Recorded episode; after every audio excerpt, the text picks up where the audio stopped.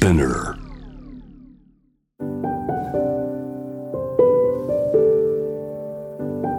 福本敦子の聞くコスメ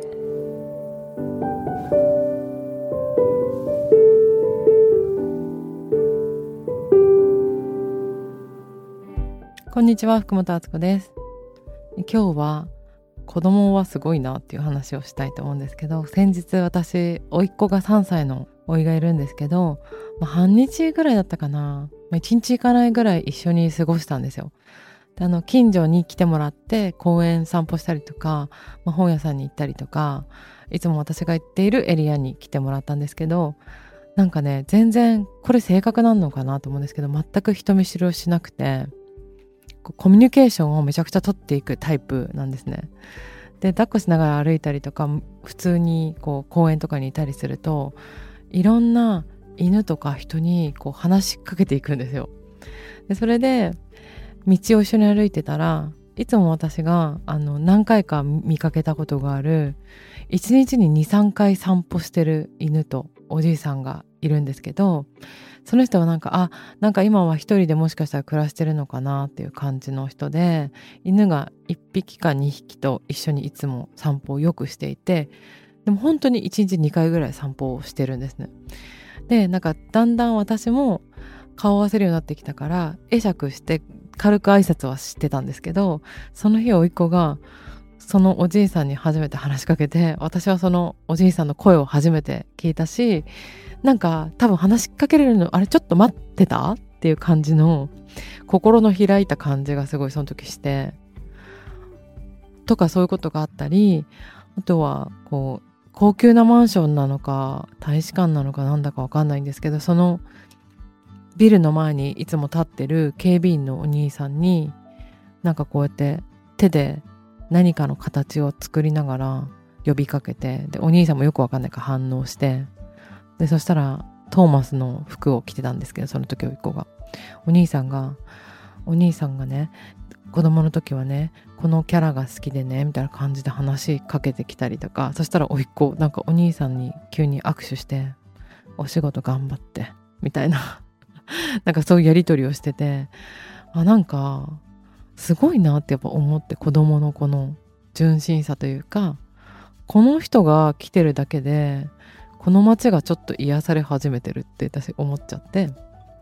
かそのいつもは別に大人同士とか普通にすれ違うだけだったら開かない心のドアみたいなのをこの甥っ子が開けまくってるっていうのを見てなんかみんなのハートのボタン押しちゃってるよって思いながらもでもそれは、ね、彼のも持ってるものだからそのままにしてたんですけどでもなんかこのなんだろうな純真さというか自分もすごく癒されるしなんか街が癒されてるなっていうふうに思ってでなんか良かったねってみんなが来てくれたからありがとうって言ってるかもねみたいな感じで私も言ってたら甥っ子がこうそれを多分ちゃんと聞いててで木がある時サワサワサワって揺れたんですよ一緒にいる時に。お弁当食べてる時かな。でなんか「あ今木が揺れたねなんか木がお話ししてるかもね」ぐらいな感じで言ってみたら「僕が来てくれたからありがとうって言ってる」って言い始めてあなんかちゃんと自分の中で理解してでなんか木がお話ししてるとかもちょっとファンタジーだけどでもなんかそういう感性いいじゃん。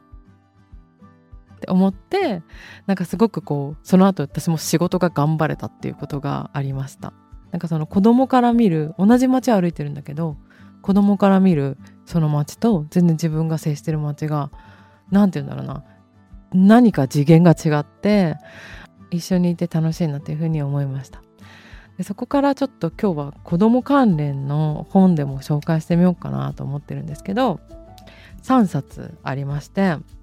真面目なやつと面白いやつ持ってきたんですけど1個目がえー、春秋社から出てるママのためのシュタイナー教育入門っていうのがあります。シュタイナーはね、えっと、哲学者なんですけど、バイオダイナミック有機農法を作った人でもあれば、私がすごく尊敬してる人でもあるんですけど、あの、わかりやすいところで言うと、ベレダを作った人です。あの、オーガニックコスメの有機農法も提唱してたしそれでオーガニックコスメのブランドも作っちゃったよって言えば分かりやすいですかね。で誕生日が自分と1日違いっていうので親近感勝手に持ってるんですけどシュタイナーは教育もやっていてシュタイナー学校もしかしたら知ってる人もいるかもしれないんですけど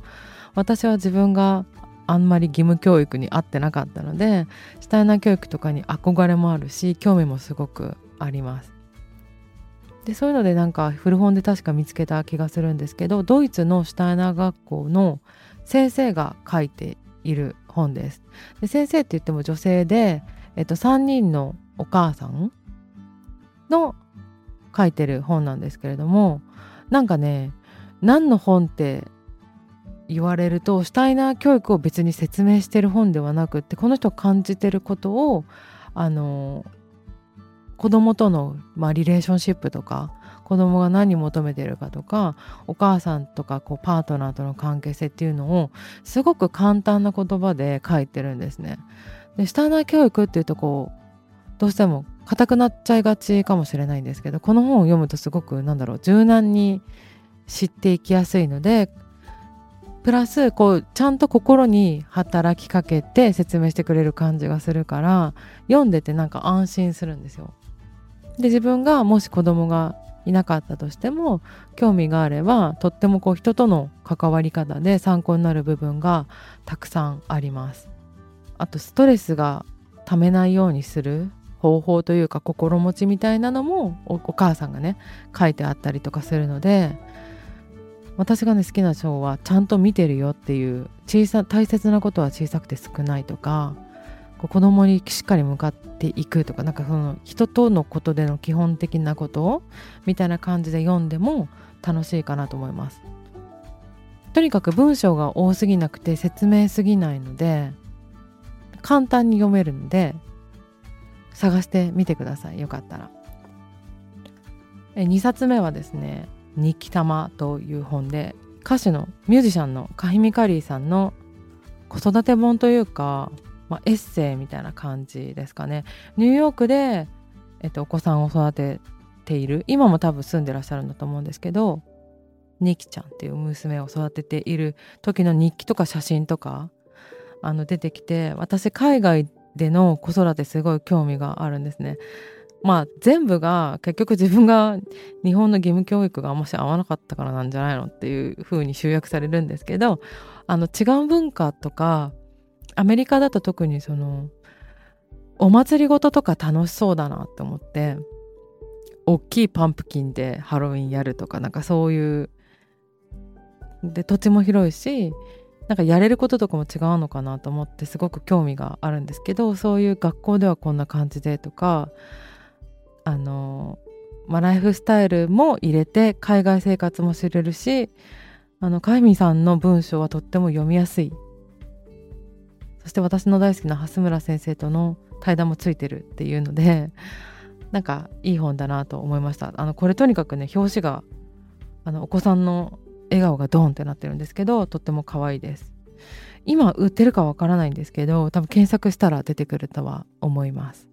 で3冊目がですねこれも私の中で伝説の子育て本というか妊娠出産の時に欠かせないだろうなって思う方なんですけどさくらももこさんの「そういう風にできている」っていう本があります。これはさくらももこさんがかなり昔の本なんですけれども、えっ、ー、とお子さんを妊娠して産んだ時のエッセイ集なんですけど本当に面白い。さくらももこさんはあのこんなに漫画でも文章だけでも人を笑わせられるんだっていうので私が9歳だか10歳ぐらいの時すごい感動した覚えがあるんですけど目次がもう最高で妊娠判明つわり便秘情緒不安定不安手術マタニティブリューとか なんかドライな感じがしてでなんかこう体と心が変化しますよね妊娠出産の時ってそれを、まあ、リアルにリズミカルにそんで面白く書いてるからなんか読めるんですよ。で意識の流れの話とかもすごい面白かったかな。なんか桜節で妊娠出産をこう見るとこんな感じなんだっていうのがなんかシニカルですごいやっぱ面白かったなって記憶があって心に残ってるので全部今日紹介したのは今売ってる本じゃなくて古いものなんですけど私のおすすめ本です。子供とかに関する、えー、また来週もぜひ聞いてください。